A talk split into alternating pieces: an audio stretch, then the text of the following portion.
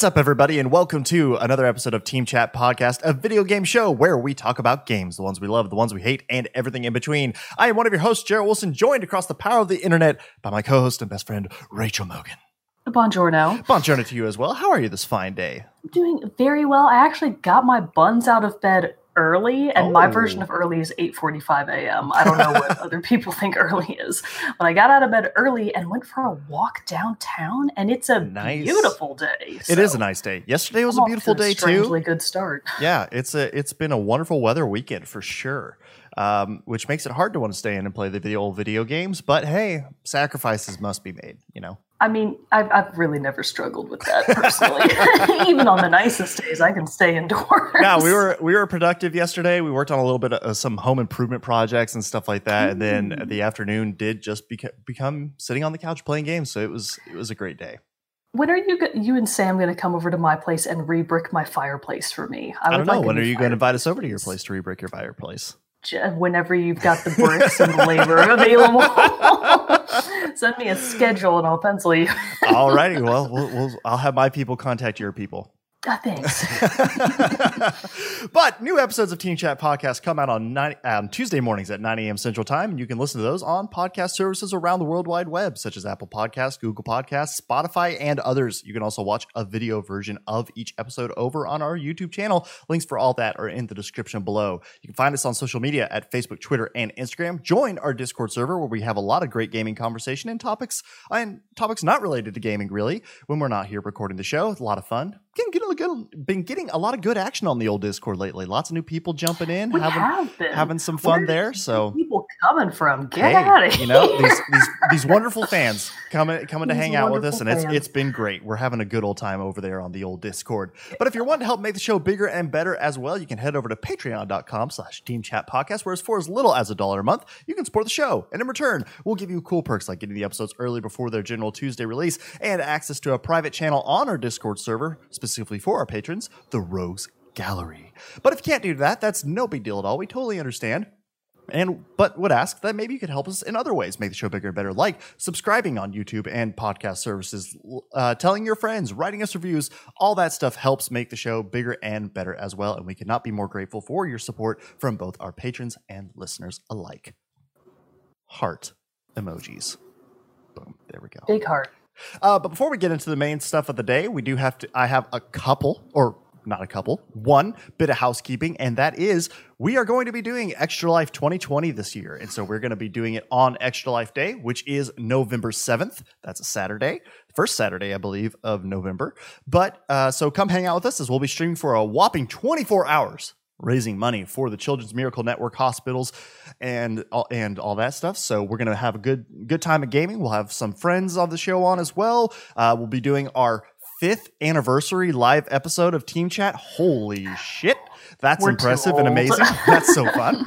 So lots of good stuff going to be happening on the day. So come hang out with us as we stream for a good cause on November 7th as part of Extra Life 2020. More details will be coming soon as we get those uh, ironed out and like our posting, creating our team and all that stuff for anybody who wants to help us uh, join and help us raise the money. We'd love to have you. So, uh, but that was pretty much the only housekeeping I had. And now let's get what's coming out soon and uh, new releases in our moment with Mogan. There is always so much stuff coming out in fall, and October is no different. We've got Mhm. tons of stuff coming out this week. So, on October 20th, just in time for the spook holidays, Amnesia Rebirth is coming out for PlayStation 4 and PC. Uh, also on the 20th, The Guys for PC. On October 21st, ScourgeBringer, and it's one word, so you know they mean business. Uh, Scourge Bringer for Xbox One, Switch, and PC. On the 22nd, we have Disc Room for Switch and PC. On the 22nd as well, we have Pokemon Sword and Shield expansion, The Crown Tundra. I actually didn't even realize until just now that another expansion for, or like DLC or whatever you want to call it, uh, for Pokemon Sword and Shield was coming out. So I'm a little surprised about that. I haven't cool. really heard anything about it, but maybe that's just me because I don't really keep up with the game. Uh, but anyways, the Crown Tundra is coming out for Switch on the 22nd. Also on the 22nd, the Red Lantern for Xbox One, Switch, and PC. On the 23rd, we have Jetboard Joust. I don't know what that is, but it sounds excellent. It Uh, that's for PC. We also have Transformers Battlegrounds for PS4, Xbox One, Switch, and PC. And then rounding us out into the beginning of next week, we have uh, on October 27th, Carto for PlayStation 4, Xbox One, and PC. Ghostrunner for PS4, Xbox One, and PC. The Legend of Heroes. Trails of Cold Steel 4, which I think this is just a port to PlayStation 4. Hmm. Uh, and that's all the games out now and coming soon.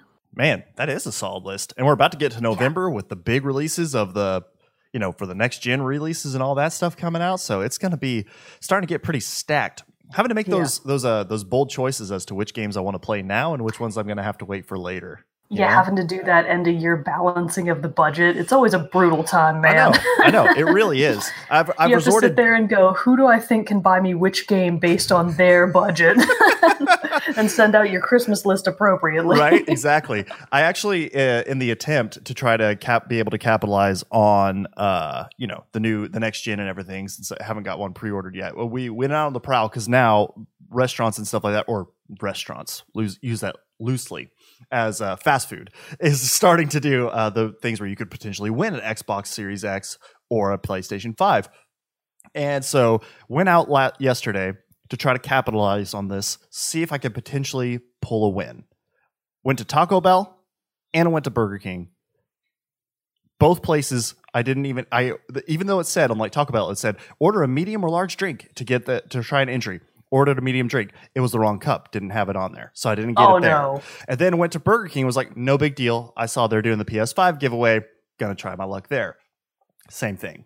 None didn't didn't have an entry form, so I struck out You're completely. my stomach just- and what are you my- doing, buddy? what are you doing with your life? But you know what? That's just a reflection of how desperate people are to try and get their hands on the Xbox, I know. Whatever the Xbox is called, and the PS5. I, I, want, I want that Uh, next gen sweetness.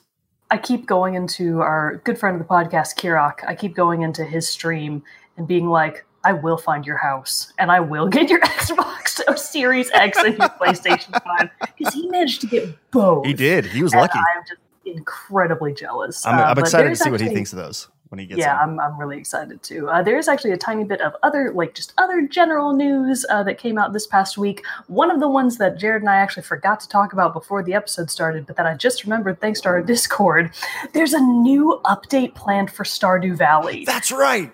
Yeah, there's Yes. a big new update planned for Stardew Valley. Um, ConcernedApe, really a modern living saint by all accounts Mhm. uh, is having Stardew Valley Update 1.5 featuring split screen co-op. That's pretty So cool. So before, the, you know, they added in co-op where you can play online with your friends, uh, but it it, w- it wasn't split screen. It was basically just you were both online separately on the same farm, but you could only really see each other uh, if you were occupying the same physical space right. Uh, that will no longer be a problem. Now, one of you can be on the farm and one of you can be in the mines, and you can see right next to each other what's going on at, at any given time. And I just think that that is a phenomenal update.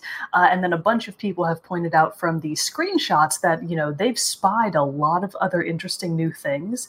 Uh, for starters, it appears as though you can now put a farm in a desert landscape as one of the starting options. Okay. Uh, people have also spotted out new objects like ginger root, some new plants, beetles on crops, new artisan equipments, new chests, new clothing. wow. So it looks like the update is going to include more than just the uh, split screen co op, but obviously that is probably going to be the biggest draw of it. So kudos, ConcernedApe. Yeah, that'll be fun to finally get. Make a good game even better. Yeah, because Sam and I have a, a co-op farm that we work on together, but it's also it's just kind of weird sometimes. You know, you're we're sitting next to each other playing, and it's like we're just holding our respective switches. Sometime I'll dock mine, and so mine will at least be up on the TV. Yeah. But that'd be so much better to be able to have us both up on the TV and be able to play in that way too.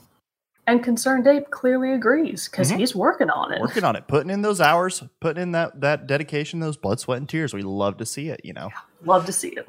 but uh, the other big news that came out this week is that we did finally get to see a look at the PlayStation 5 UI. And I think it looks really clean. The biggest thing I think that stood out to me that I was most attracted to is that both the built in in game hint system and progress tracker for like mission based objectives. I think that's going to be really cool because, like, they even point out in the video, no longer will you have to skim through websites looking for different walkthroughs that could potentially have spoilers or you know anything like that. It's you know hints and a, and progress tracking based specifically to the level and place that you're in.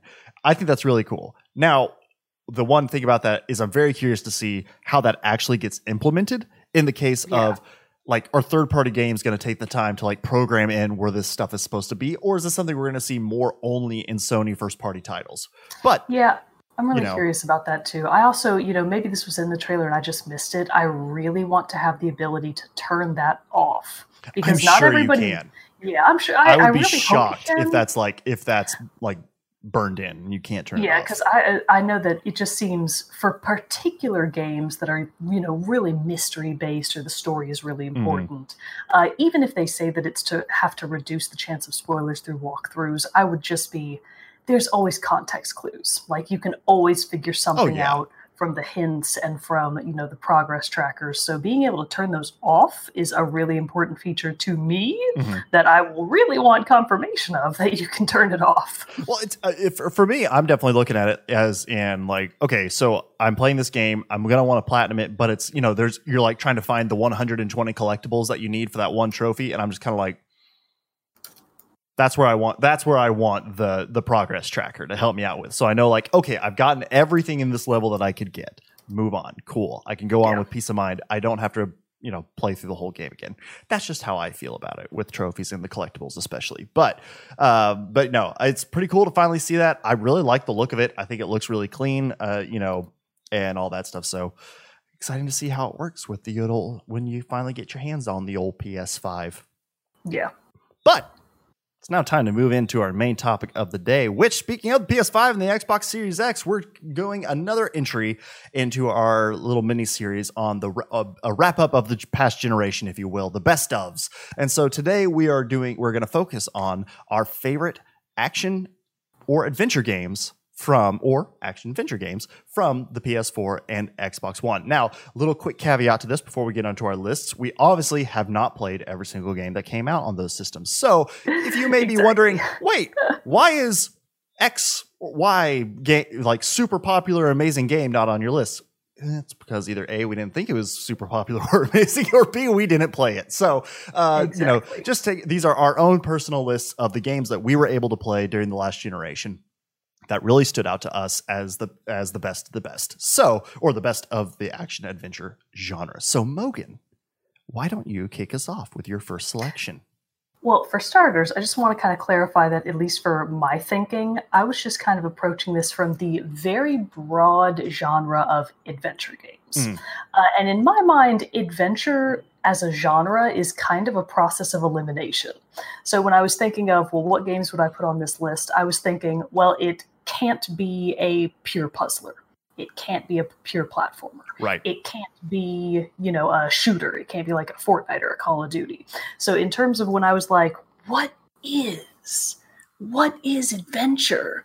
it was kind of like well what isn't an adventure? Game you know what do i think doesn't really belong in this category? So that's kind of just a little preview into how i chose my list. Uh, Sure, but sure. the first one i picked primarily because i think it's one of the best, potentially even the best in its in its particular genre, and I think it's such a good example of what a good pure just adventure game can be because adventuring is just exploring and looking around Mhm. and just living your life and doing whatever.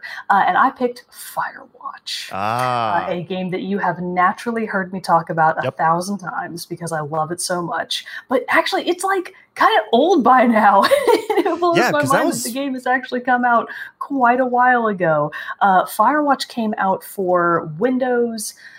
Uh, Mac, PS4, and then way later it came to Switch and eventually Xbox One. But it originally came out in 2016, so it's been Oh, four wow. years. Since Man, see, I thought out. it was older than that. I was going to put it closer to the to the generation launch, like twenty late twenty thirteen, early twenty fourteen. Oh wow, No, not okay. quite. So it was kind of a, a mid mid life lifespan game. Uh, but I don't think that I managed to play it the year that it came out. Mhm. I think I played it um, either a few months or maybe even a full year after that because I remember our review of it was in like maybe our first or second year of the podcast. Yeah, it was pretty early on. So it, it was pretty early on. Um, and Firewatch has just stuck in my mind for all this time for very good reasons So, for starters, if you've never heard of Firewatch and you don't really know what it's about, and when I said earlier that I think it's the best in its class, that class that I'm talking about is specifically the walking simulator game.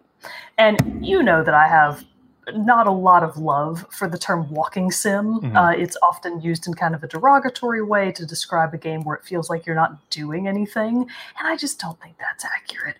I've definitely played games where I was doing more but had less fun, and those also involve walking in a lot of cases. So, a Mhm. walking simulator is basically a game where you take on the role of a person in most cases, usually a person, and then you are often playing through some sort of story.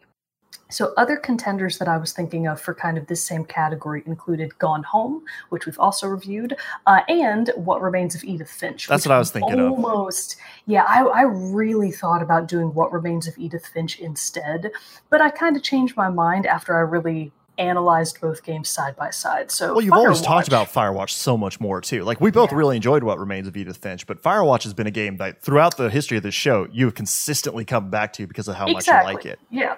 And didn't you even Uh, do that- Delilah in uh, the our favorite characters of the yes, of the generation? I did. I sure did. So yeah, Firewatch. Yeah. I just I can't can't, can't get over it, man. Uh, and at some point, maybe the developer Campo Santo will actually publish their next game, which they like Oh talked yeah. about three years ago or something. Uh, I think it's called In the Valley of Kings or something. Valley of Gods. I think Valley of Gods. that Anyways, sounds right. at some point they're going to make another game. I really hope so. Campo Santo uh, made this game Firewatch, and it is uh, exactly what it sounds like. You play the role of character Henry, uh, and you are basically kind of blatantly running away um, from your own life and your own responsibilities because you're a middle aged man and your wife has tragically developed early onset dementia. So she is rapidly deteriorating very quickly. Henry doesn't really know how to deal with it, either emotionally or, you know, realistically and just in daily life. So he kind of abandons her, like straight up. Um, and she winds up going to live with her parents, and they're the ones taking care of her. But there's clearly a lot of guilt, a lot of shame on Henry's part about how do you deal with this kind of thing?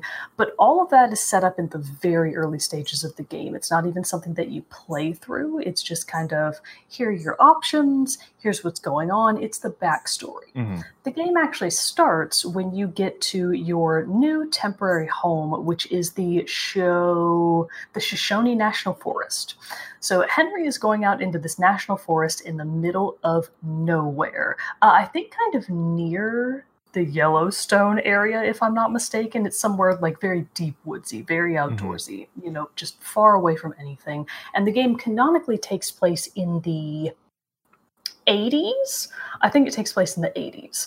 So, you know, technology really isn't that super advanced at this point. He has a walkie talkie. Uh, and you know, kind of a GPS, a very basic GPS system, but that's about it. There's no Mhm. cell phones at this point, really. Uh, so it's just you out in the wilderness and you have taken up the voluntary position of a fire watch. So you literally go up into your little tower that is basically just a tiny one room apartment, air quotes. It's got a cot, a little tiny kitchen, and your job is to sit there in that tower and literally watch the forest for fires. And if a fire happens, you report it. Mhm. And that's that's the setup. Now, the story really kicks into play when you are greeted via your walkie talkie by character we all know and love, Delilah. So she's a fellow Firewatch in a tower kind of near to yours, but really far away. Like it's a fair hike to Mm-hmm. get to any of the other towers in your area. So the game really revolves around you just navigating this forest, talking to Delilah. Uh, the choices that you make in terms of dialogue are really interesting and this is actually kind of a feature of the game that I frequently forget about but but it's really important. I just kind of forget about it because it's done so seamlessly that I kind of forget that it happened, but anytime you're talking to Delilah, Delilah on your walkie-talkie, you have options for how you can respond. Those options are on a timer. So Mm. I always thought that it was really interesting that you could choose your dialogue option, and of course, that would dictate the flow of the conversation from there. Or you could always choose to say nothing, and your silence would be interpreted as a as a silent response by Delilah, Oh. and she would then adjust her speaking accordingly. So, in terms of character development, really, that's what the game is all about. It's about living this life of Henry, figuring out what's going on in the forest because there is a certain element of mystery. It kind of feels like maybe somebody else is out here with you that shouldn't be. You know, there's there's kind of this underlying undercurrent of is something weird going on in this forest? I feel like there's something weird and bad going on out here. So it's Henry and it's Delilah trying to puzzle out this mystery together without ever seeing each other. They're just in their respective towers. There's a real sense of isolation and in a lot of cases even loneliness because even though uh, you have this other person on the end of the line it, the game kind of consistently brings you back to what kind of person would take up this job. Mhm. you know why has delilah been doing this for 15 years? Why is she out here in this forest all alone? Why is henry out here? What is it? What are his motivations? So it's really just a carefully structured and very artfully crafted uh, exploration of these two characters that are integral to the story in a wonderful immersive environment so one of the main reasons that I picked Firewatch as kind of my top walking sim is a the dialogue system. That's actually fairly unique to Firewatch. Most other walking sims I've played haven't really included this much exterior character interaction. Mhm. Uh, also, just the environments themselves. I feel like Firewatch did such a good job of giving you a playing field that actually included just the right amount of exploration. Because, for example, with What Remains of Edith Finch and with Gone Home, both of those are extremely contained spaces. Right. Both of them actually take place kind of in manor houses and the grounds of manor houses. So they are just this is where you can go, these are which doors are open. There's really not that much that you can choose to do. And with Firewatch, that's also kind of the case as well. But when you're getting, going from point A to point B out in the forest, there's a lot of different ways that you can take. And it's Mhm. like, oh, okay, it actually feels very open. It feels like you have a lot of freedom. And there are just nice little side things that you can do just for fun that in most other walking sims I've played are just not options. You know, the, the the point is to tell a very specific narrative, which is fine, but Firewatch does that too, while also adding more in. You can rappel down cliffs, you can, you know, go to geocaches and kind of refill supplies. There's just more to do in general. And even though a lot of it is kind of fluff more or less, it's just fun stuff. Mhm. It's fun stuff. Like that's the point. That's the point of games is they're supposed to be fun and engaging. Is- and I think Firewatch does both very well. Nice. Isn't there a thing that I've that I've also kind of seen that like uh, or a fun interaction that you have in that is something when you when you get a turtle. I haven't played Firewatch yet. It's on my list. It's it's on my list of, of ones. In fact, you know, it's on- I have it on my Switch right now in like planning I to saw play. it and I was like, Jared. I know. I- I'm I'm I'm So, gearing up for it. But like I've, there- that's what I've always seen. Like you have these fun little interactions outside of even with your interactions with Delilah, but with with wildlife itself, it's not literally just walking and like talking through the whole thing. You, No, you do have not, these um, interactions as well. you can get attacked by a raccoon, which is a too. Which is a trophy that I still haven't found. Oh really? Because I don't want I don't want to look it up. I just know that you can get attacked by a raccoon, and it's one of the reasons I haven't platinumed the game. Mhm. Uh, you can get attacked by a raccoon, which is a fun little trophy. You can also uh, find a pet turtle, and then you get to choose to name him. And one of the name options is Turt Reynolds. That's amazing. it's so funny.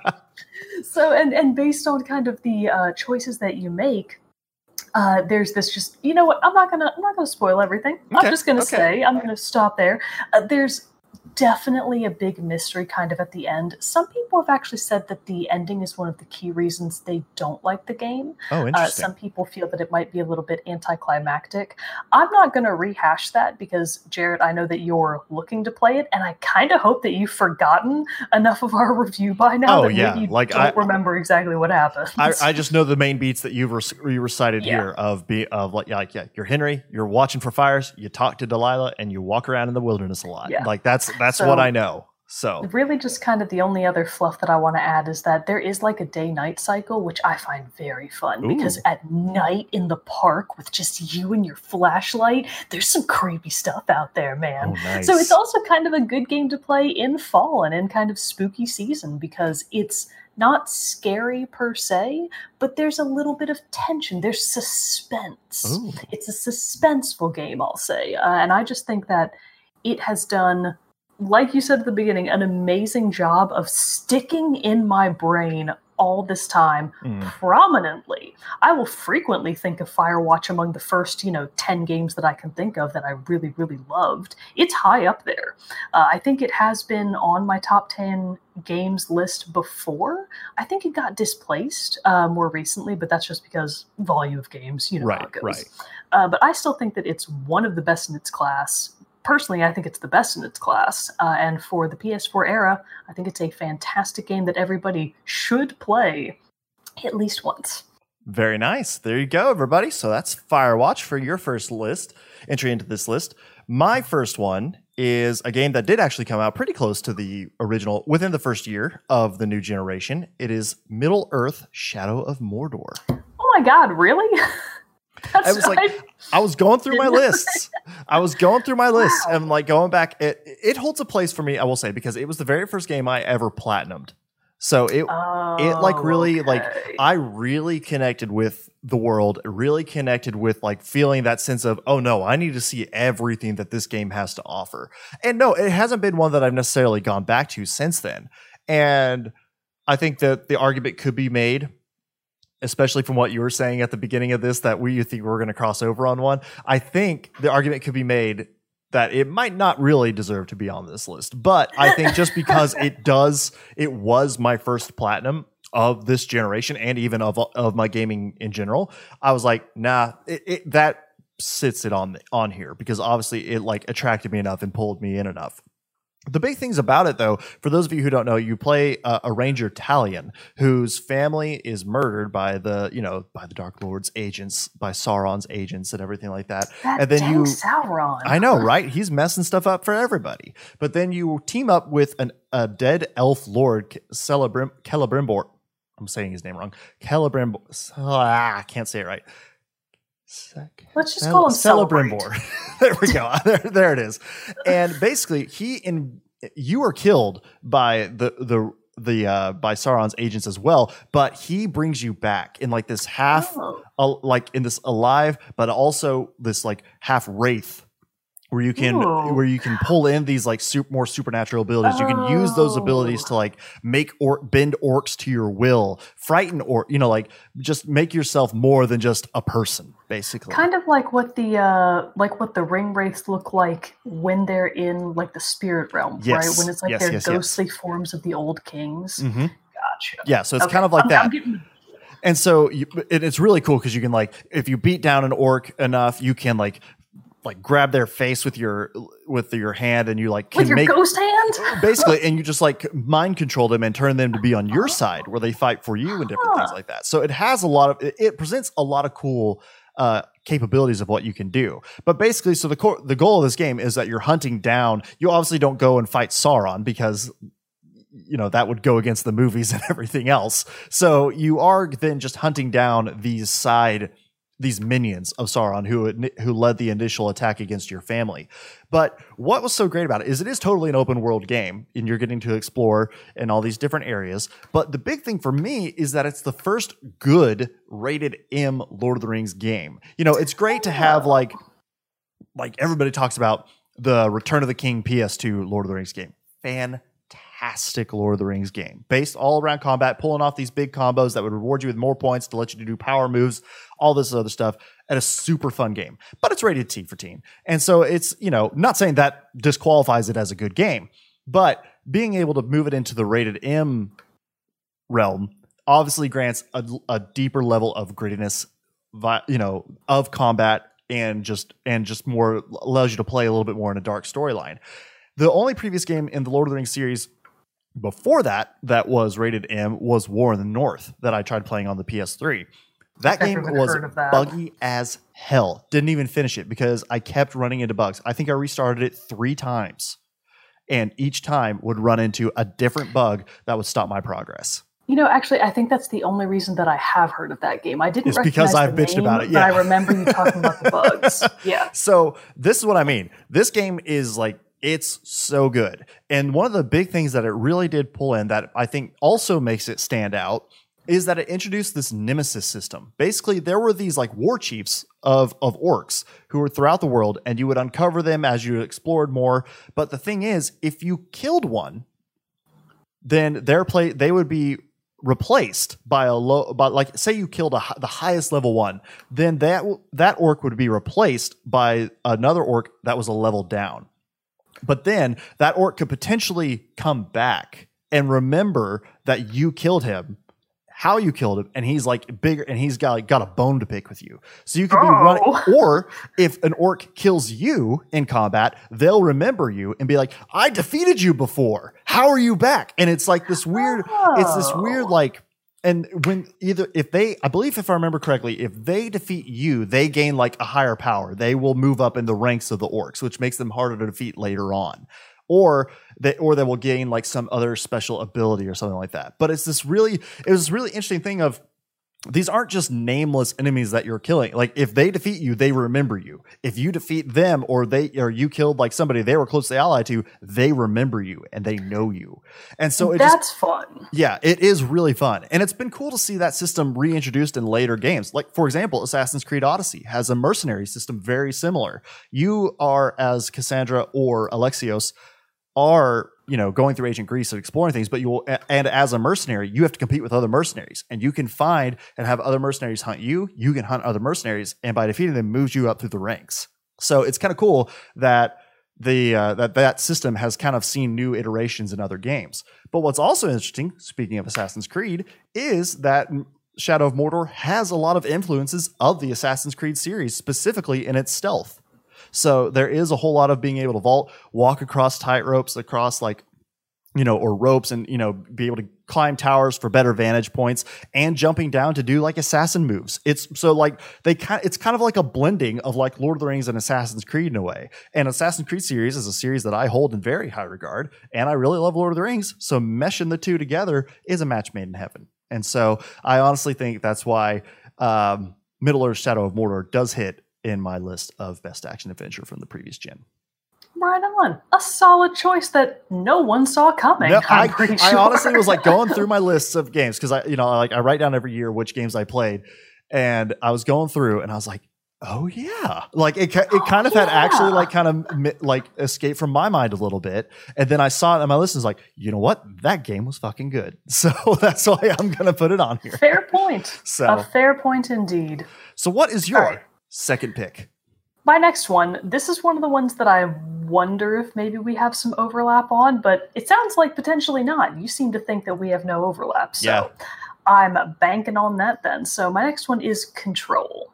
Oh. Uh, a oh. game that we have obviously talked a lot about. Mm-hmm, um, mm-hmm. Our review of it is, in my opinion, one of our better episodes. I will agree with that. Yes. I thought we did an excellent job with that one. Uh, so, Control by Remedy Games. Uh, it came out, what, 2018, 2019? It, might have been 2019, I think. Oh my God, is it that? Yeah, it was new? just la- it was just last year.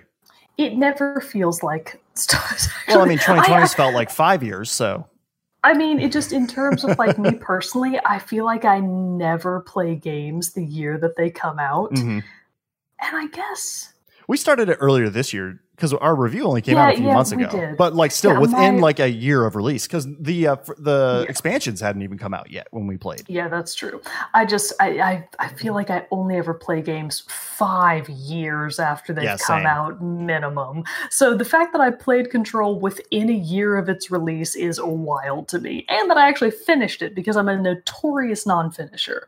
Uh, so Control obviously had to make my list. I think it's one of the best games that I've played.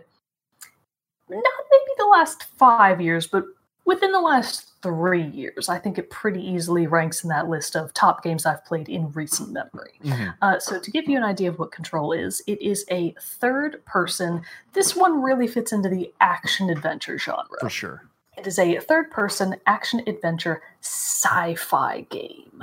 And I just, you know, you always forget how much you love sci fi until it's right back in front of your face. Then you're like, oh my God, I forgot that I love this stuff. Right? And I really wish that I always had. They can't all be Skyrims.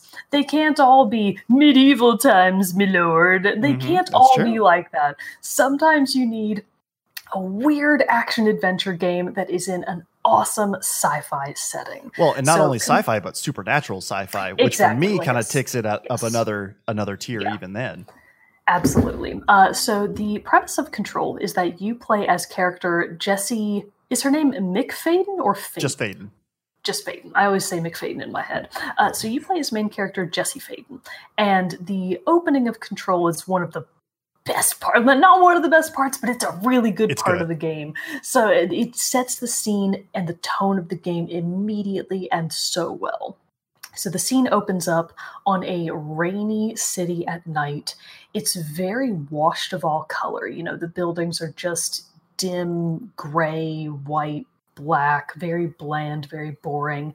And the building that you're standing in front of, in particular, as the scene kind of pans over the opening of the game, is just a solid rectangular, like brutalist architecture brick, just kind of sitting in the middle of the city. It's massive, and you're just looking up at this place. And it's called the Bureau of Control. And Jesse is having this inner monologue as she's, you know, coming upon this building that you quickly start to realize isn't necessarily an inner monologue, it's an inner discussion. She's talking to something, Mhm. to someone, and you just don't know what.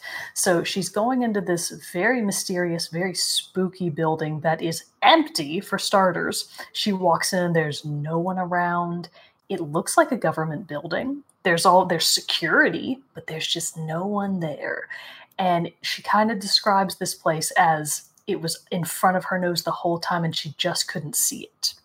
So there's already this aura of mystery of what is the Bureau of Control? Sorry, I'm having to adjust myself. Uh, what is the Bureau of Control? How did it get here? What's Jesse doing here? You get the feeling that she's looking for someone. Uh, I believe she mentions that in kind of her inner discussion, but you're like, okay, so she's looking for somebody. Um, why would that person be here? Mhm. Uh, and it's um, an amazing blend of. I think I've described it before as like a mix between Twin Peaks and the X Files Yeah. i as far as what the story is kind of about, how weird and wonderful it is. Uh, and the game is you playing as Jesse, navigating the Bureau of Control to find your brother. Eventually, you realize that she's looking for her brother who disappeared, not disappeared, who was kidnapped Straight up. years ago when they were children by the Bureau of Control. So uh, the game, and that's not really a spoiler. That's like early game stuff. So sorry about that. But Yeah, I, I want to say that's even like in her opening I think discussion. It is too. Yeah. Yeah, it's been a while since I played the beginning, but I'm pretty sure it is. Uh, so, as Jesse, as you're navigating this Bureau of Control, you eventually become the new director of the Bureau of Control. Uh, and that's, again, a very early game thing. So, essentially, what's happened is the Bureau is under attack by some sort of supernatural, otherworldly, just mysterious force called the Hiss. And it's corrupting people. So the hiss is kind of like a sound, it's a tone, and it corrupts people and forces them to do its bidding. So similar to most other games that have, you know, creepy enemies that just kind of come at you at random, kind of like zombies Mhm. or like the fungus people from The Last of Us. Yep. That's really kind of what I would more equate them to is like these weird, corrupted beings that were once human and tragically no longer are. And their level of corruption changes based on how long they've been corrupted. So the lowest level hiss creatures, which I can't even really remember what they're called, uh, you know, you can kill them right off the bat. Oh yeah. As director, you have a super awesome gun called the. Uh, it's an object of power. So you have an object of power called. I think there's isn't there a special name for the gun? It's a- it's just the your service, service weapon. weapon. Yeah, the service, service weapon. weapon. Yes, there we go. So you have this object of power that is like an ancient, mysterious thing, and like no one can really explain it. But it's like, okay, here's your service weapon. As new director of the bureau, you get to hold this object of power, and it can kind of become any weapon you want. Mm-hmm. Good luck out there. And it's like, okay, sure, pew pew, whatever. So the service weapon can indeed become different types of guns. It can be a standard pistol. It can kind of have like a sniper ish mode. It can have like a, a more of a shotgun effect. It can have like a mini submachine gun effect, just depending on what you've unlocked and how you've decided to upgrade it. Uh, so your gun is obviously one of the more important parts of combat, but the real fun of control comes from the more sci-fi supernatural elements of it. Because as the director, Jesse has just these amazing psychic and telekinetic abilities. Mhm. So she can eventually come to levitate. She can obviously move things, you know, just kind of like a force push of a telekinetic blast forward. She can just sort of push things around. She can lift things up in the air. She can uh, even lift people after a little while, I believe, is one of the effects that you can do. She can dash back and forth really, really quickly. She gets all sorts of different powers that make the game incredibly fun to play. Oh yeah. The combat will was outstanding there in that game. The, co- the combat was really good. There were a few points in the game that I found a little frustrating um, and at times a little tedious, just because you know I'm not a fan of the waves O enemies Mhm, trope. mhm. But that wasn't usually a problem in control. Uh, in most cases, I felt like it was very organic when and where you encountered enemies, uh, and the bosses that you can fight in the game were really fun and interesting to fight, uh, especially some of the optional ones. Those were a really fun time. But the real highlights of Control are the, the the psychic abilities. You just feel like such a badass being Such able to like badass. levitate and blast things away with your psychic powers. It's the best. So the psychic abilities are obviously be- very very fun, but the story uh, is really where Control shines for me. The story and the acting. This is one of the few games that I've played that featured, you know, really heavy uh, motion capture for people actually acting out these roles. And I thought it looked really good for Mhm. starters. a lot of the times, motion capture video game figure- figures wind up looking somehow less human. And you're like, oh God, what's wrong with them? That uncanny valley that- thing. yeah, it's that uncanny valley thing. And you're like, oh, I don't like this at all. In Control, it actually looked really good. I think because of the art direction of the game. So the characters looked really good. They sounded amazing because all of the actors and actresses managed to just bring their characters to life phenomenally well. Uh, and they wove together a really engaging story about the Bureau, about Jesse, about her brother, and about just what's going on. Yep. What is this place? Like the deep lore of the game is really where it's shown for me. Uh, and some people complain about it, but I think it's one of the best parts about it. There's a lot of stuff you can find in Control in terms of like paperwork Mhm. and voice files and video files and uh, Dr. Darling's videos. Yes. Those were so fun. I loved Dr. Darling's videos, one of the highlights of the game. Uh, so there's so much fun stuff that you can find and read and watch that just adds extra layers upon layers of depth of just depth to this game and i think it was done in such an amazing way that control is easily like a top game for me now. Mhm. uh, so i think it's one of the best in its class for sure as far as action adventure games goes. I don't play a lot of third person shooters these days. This is one of the only ones I Honestly, can very really think few of. exceptions that I can think of you talking about. Really, Yeah, it's not it's not a common genre for me, uh, and and for me to en- have enjoyed it so very much, I think is a testament to how great Control is. Um, there are now two additional DLCs out for the game. Uh, Alter AWE Altered World Event and The Foundation, which I think is actually the second one and the third one, respectively. Excuse me, The Foundation was second. AWE is the third one. I got my numbers. oh, there's only two. Yeah. You're saying it's the third one.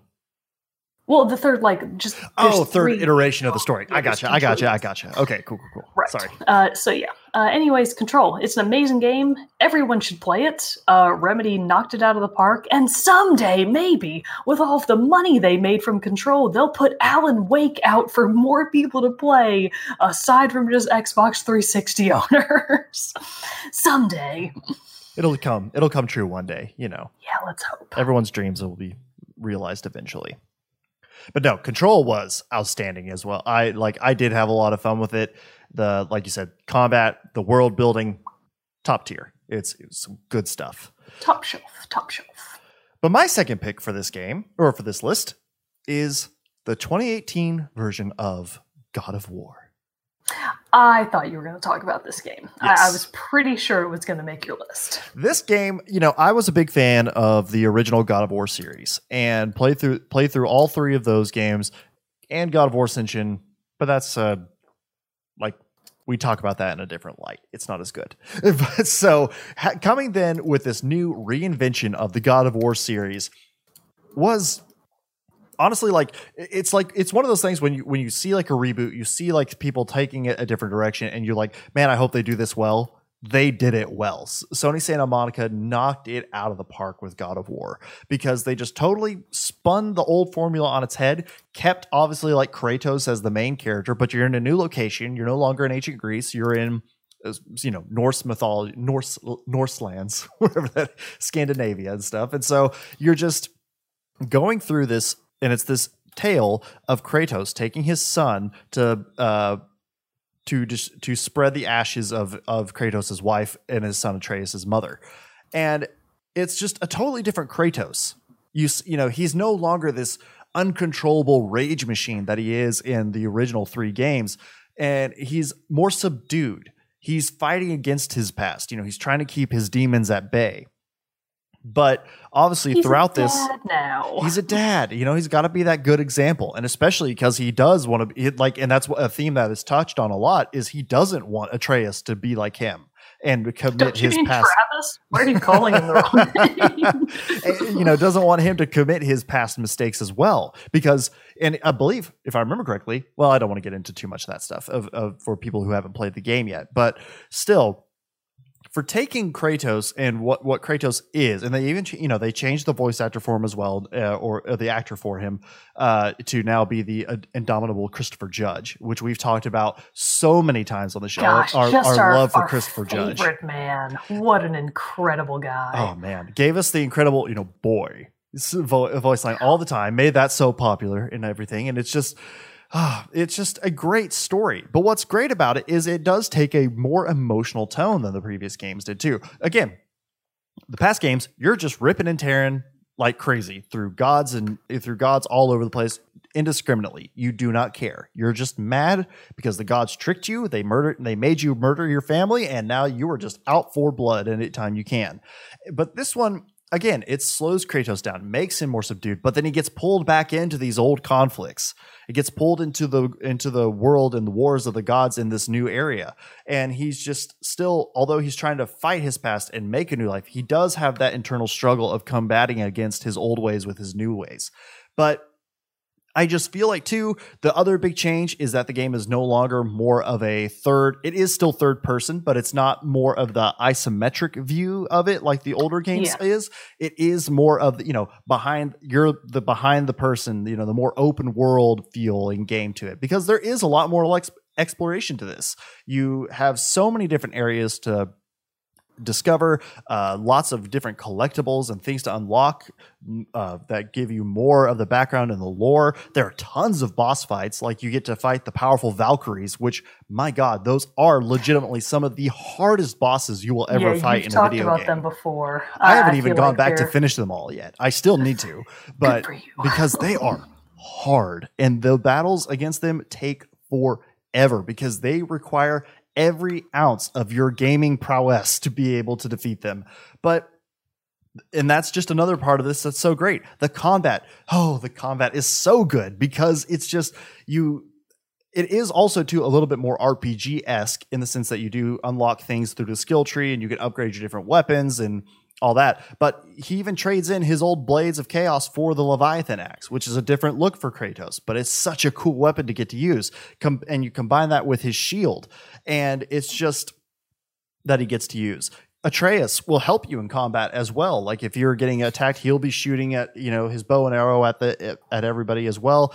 You get you still like have those moments where you do get to be the old Kratos and just wreck shop, and that's what it feels like every time you're fighting. So they keep that feeling where you're just like I am a powerful being just destroying everyone who's in front of me.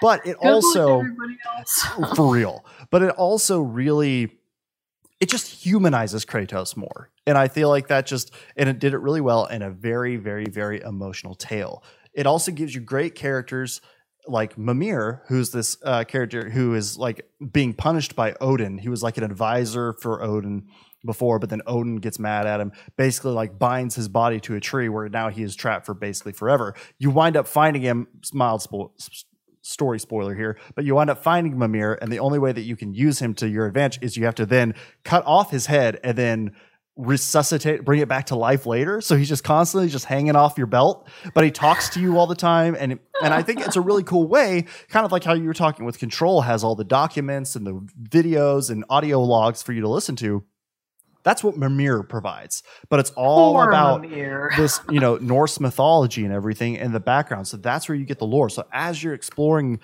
uh, Midgard and everything, you're just hearing all of these. You know, you're hearing all these stories about why Odin is you know now being a more corrupted god and what you know where Thor gets his power from, who this god is, who that god is, you know, and all this.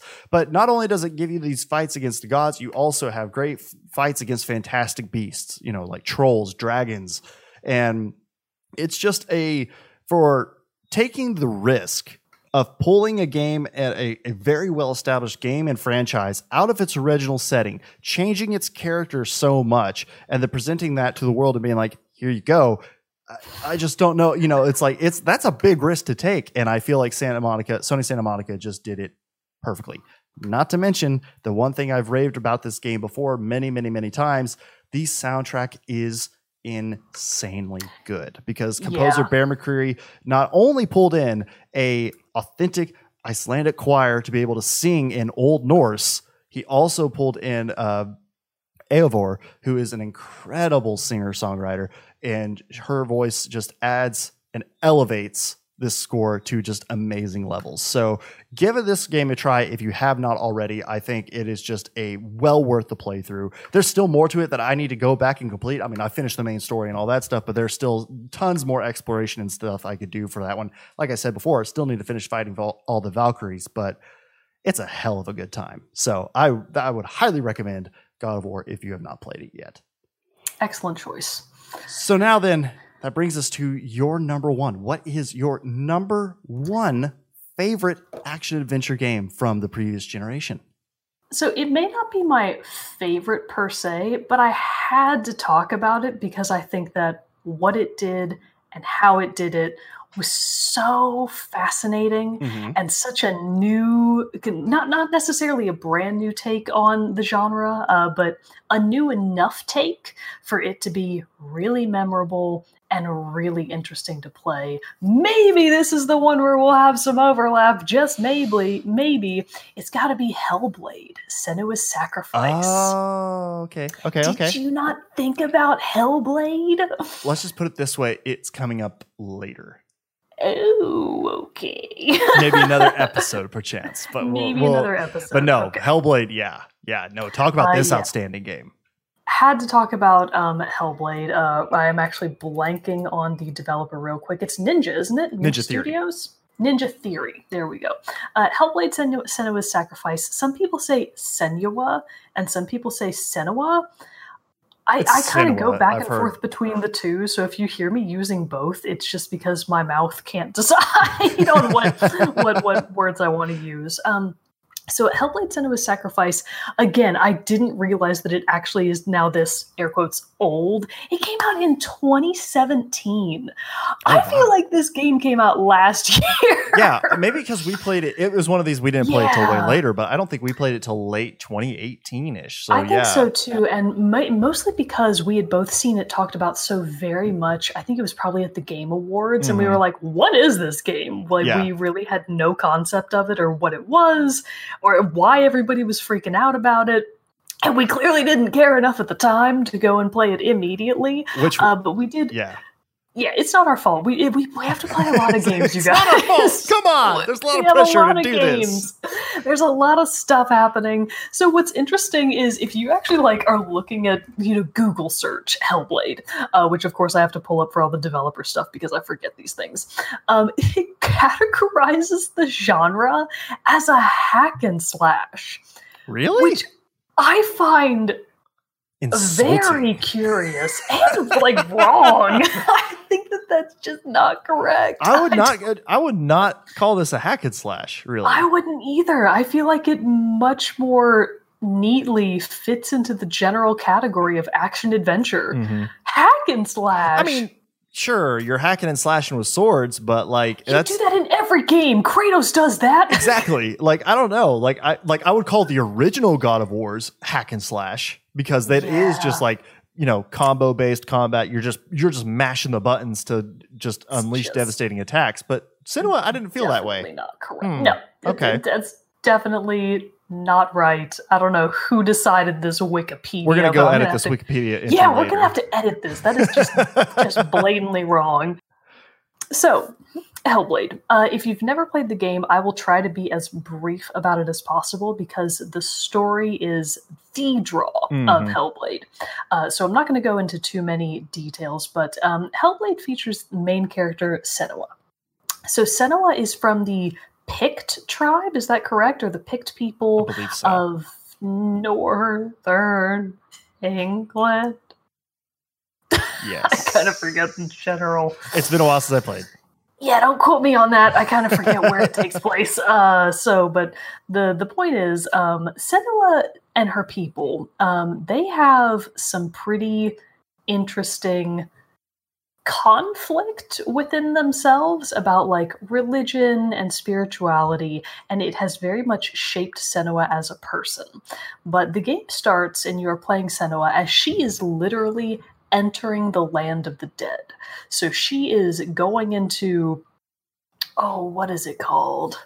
You you definitely know this Helheim? because you've yes, Helheim. There we go. She's literally going to hell to try and retrieve uh, basically the her her love, the love of her life, uh, whose name Dylan. Did- Didion. No, Di- I'll look while you're talking. Anyways, yeah, we don't.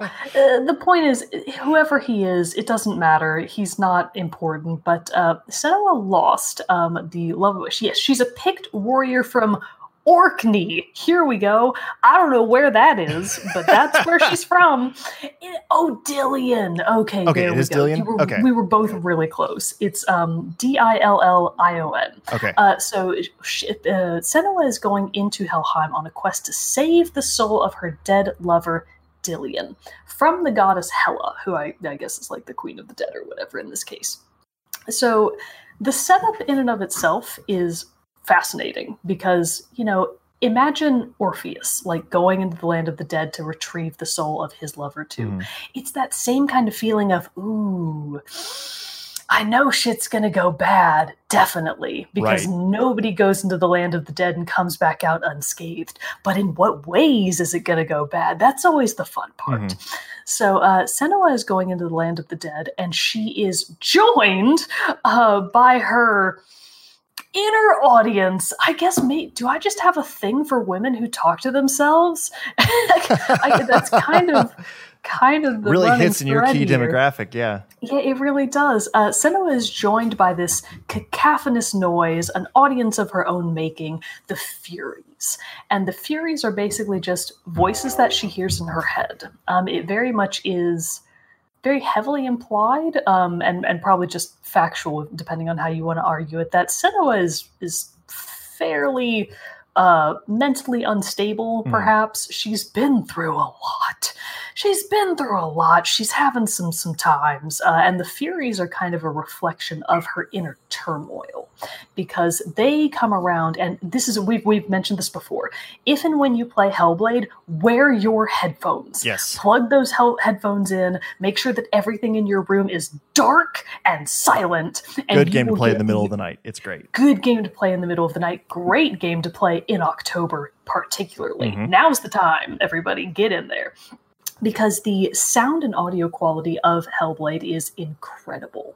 Uh, we've talked a lot before about how the actresses um, and the actors in the game helped make it such an audibly intriguing experience you know such a such a cutting experience uh, but the furies and how you hear them in your headphones is just so interesting because it really does feel like they're just coming from all directions that they're circling you that they're coming and going mm-hmm. and it's done in such a great way that you feel like you are Senua and you're like hearing these people in your own head. Uh, so the game follows Senua as that she's trying to navigate the different uh, levels of hell, basically. Uh, the gameplay in and of itself is, I guess, if you had to describe it this way, a little hack and slashy, but I actually felt like it had more depth to it than that. I don't know. When I hear the term hack and slash, I always feel like it's a button masher, basically. Yeah, same. Uh, and that's not how I felt with Hellblade. I felt like the combat was actually really artfully done. It was fairly not not necessarily basic, but it wasn't overly complicated. Right. You know, Senua has her sword. Mm-hmm. She has a sword, right? Yep.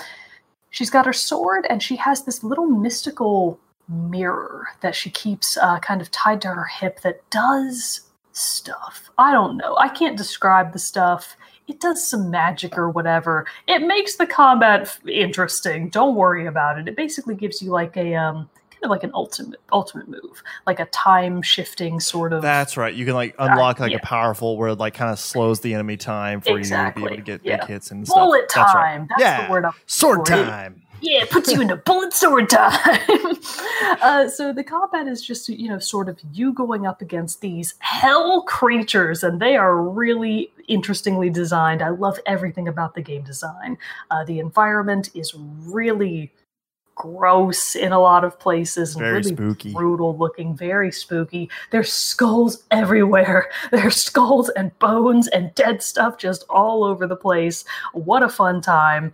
Uh, so you're going just through these not necessarily waves of enemies, but you're navigating hell and fighting your way through just deeper and deeper and deeper to be able to get to, you know, presumably Dillion and mm-hmm. to be able to bring him back to life question mark uh, and i really don't want to go too much more into the story than that because i feel like it just it, it, it, would be a disservice to the game to kind of give it all away if you haven't played it and you're planning to. Oh yeah. All you need to know about Hellblade is the story is phenomenal.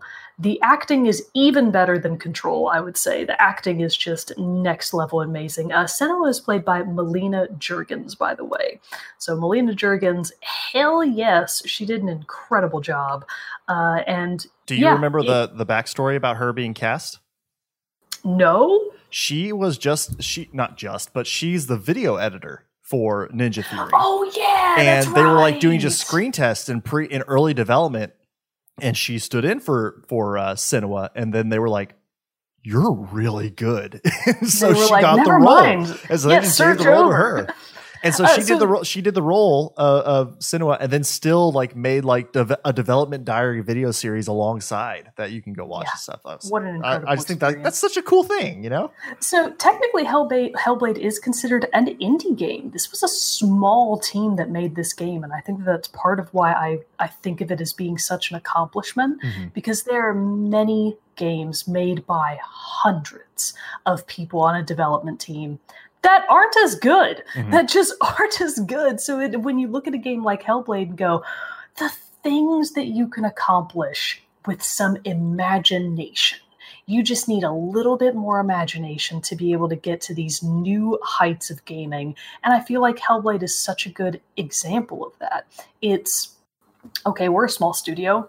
You know, we've got some money. We, we finally got some investment money. What are we going to make? How about a bonkers game where you play as a Pict warrior woman whose love of her life has been killed by Norsemen warriors, and you're going to go into hell and get him back. And also, you're probably a little unstable, uh, you know, up top, and you've got some furies with you. And we're, we're not going to really talk about that right now, but you, figure it out.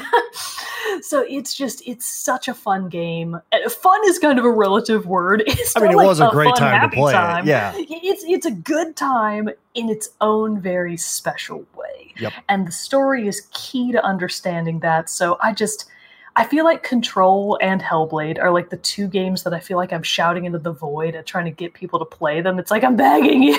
Yeah. I'm just begging you to play these games. Just take my word for it. You don't need to know all the details. Just play Hellblade Senua's Sacrifice. It was good enough to warrant a sequel. And that sequel Oh, is coming so out eventually. So yeah, uh, absolutely play the game. Give them more money. They deserve it. God knows. well, they do. They got that Microsoft money now because they made Hellblade, and and Microsoft was like, "Hey, you guys make good stuff. You want to be ours? Cool. Here's yeah, Ninja money." Theory got acquired for anybody that doesn't know.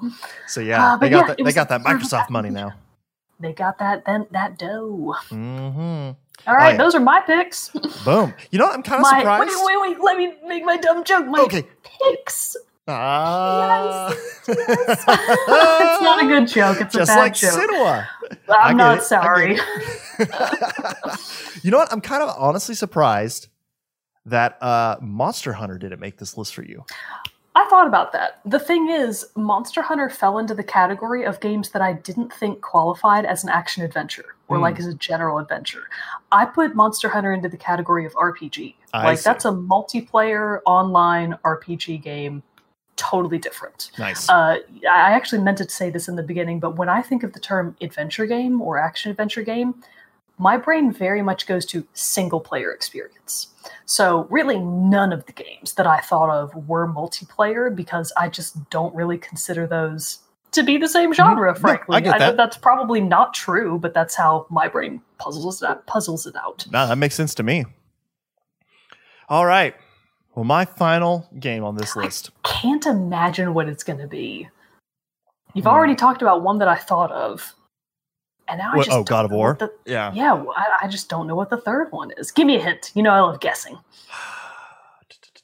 Okay, well, it's my number two favorite game of all time. Oh crap, Jared! I don't listen to you when you talk. Dang it!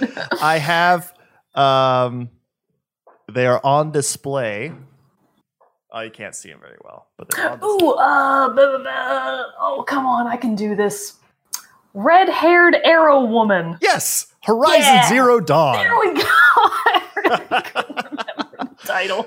Horizon Zero Dawn is, Oh, I think, tops my list out of the best action adventure games of the last generation because it just really. It was like one of those, you know. I know I kind of said like when I was talking about Star Wars Squadrons, it was this. It's the Star Wars game I didn't know I needed. I didn't know this like futuristic but also Stone Age-ish world set where you're fighting giant robotic monsters while figuring out what caused the apocalypse of the old world was the game I was looking for. But oh my god, did it hit all the right buttons for me? The game, the world was an incredibly alive one. It felt you had no lack of things to explore, no lack of activities to find, and it never seemed repetitive. Like you would have different challenges that you could find. You obviously had like some collectibles you could go search out, but I never felt like okay, I got to go do this because I have to. This kind of mission is what I have to do because I have to. It just all felt and played together so well. But uh, Horizon Zero Dawn came out in February 28th, 2017, and it was developed by Guerrilla Games.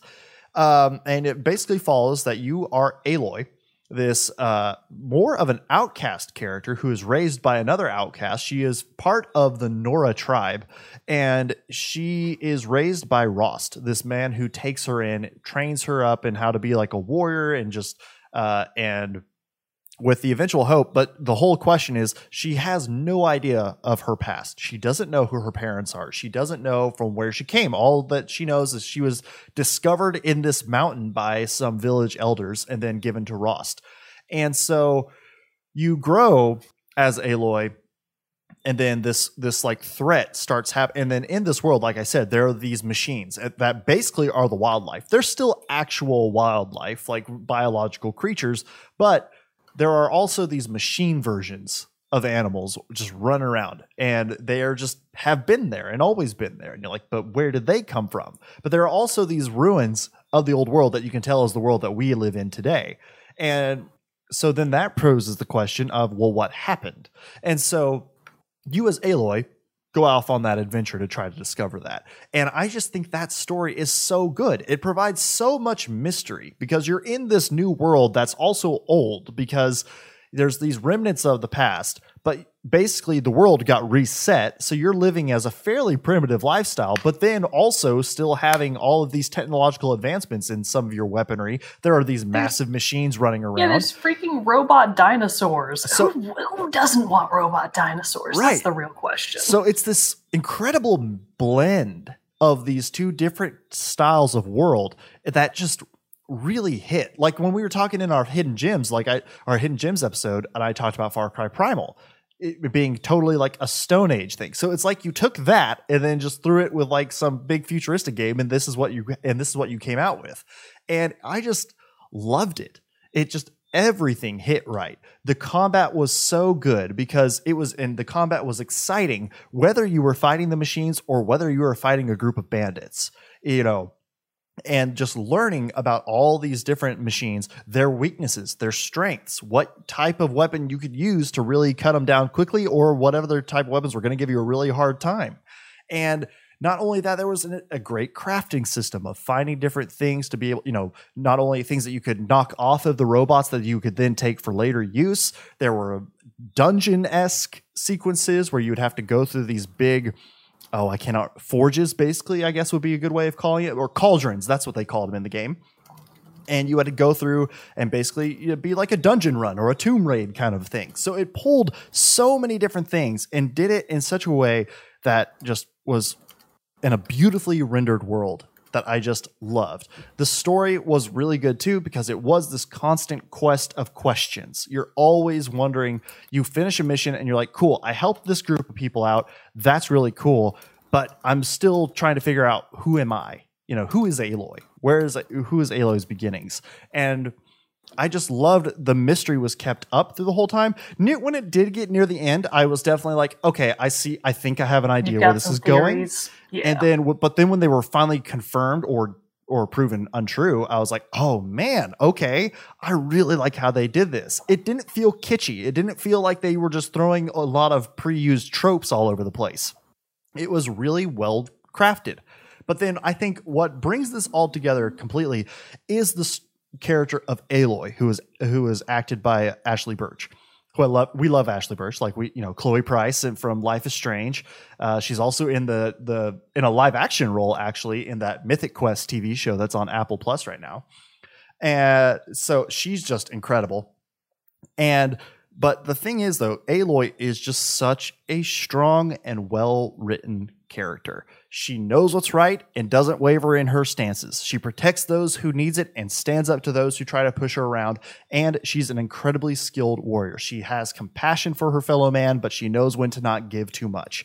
It's just incredible. I just can't sing the praises of this game enough. And when you tie all these different things together into such a wildly unique and creative package that the world of Horizon Zero Dawn gives you, how do you not end up with a top notch game? And that is what this game provides. And, you know, now we're getting in right into this new sequel. At, you know, as long as there aren't serious delays or anything, but we're going to be getting the sequel, Horizons Forbidden West. Yes, Horizons Forbidden West that will be coming out in uh, ne- early next year. So obviously, like I can't wait for that. And, I then really wish that they had called it Horizon Forbidden West colon yeehaw. like why not? Why not just go Oh man, that'd be really funny. Aloy goes west. An American Tale. An American Surprise! They were all mice. It's Fievel. You just didn't know. It's Fievel. Oh man, Oh but no, God. like I that was one again. I platinumed that game. I could not leave the world. I was it was one where it's like I need to finish the story because I need to know where this is going, but I don't want to finish the story. And it's two a lot of time, like even with Middle Earth, Shadow of Mordor, or even the Assassin's Creed games, you know, they release the DLC and the expansions for them. And I, I don't know. It's sometimes, even if I love the base game, it's hard for me to go back to do, to like jump back into the game later. Like uh, Assassin's Creed Origins, love that game. One of the best, you know, it, it's probably my second favorite of the Assassin's Creed series. But like, I haven't gone back to play the the expansions for them. I have them. I just haven't done it yet. But Horizon, when they released the the uh, expansion for that, oh yeah, the Frozen Wilds, I was there and I was playing it and I played through that too.